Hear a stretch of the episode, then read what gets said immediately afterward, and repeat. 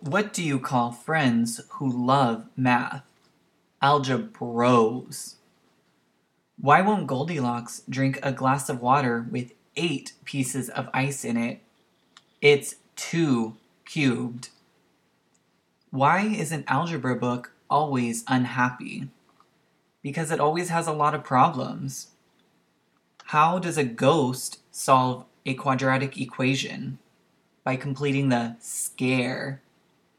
What did the algebra book say to the other book?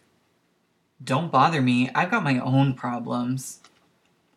What is a smart bird's favorite type of math? Algebra.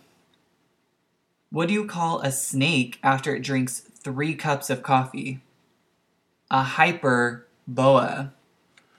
So these were just a few little fun math jokes to lighten up the mood, and if you have any, I welcome you to share them, and let's laugh together.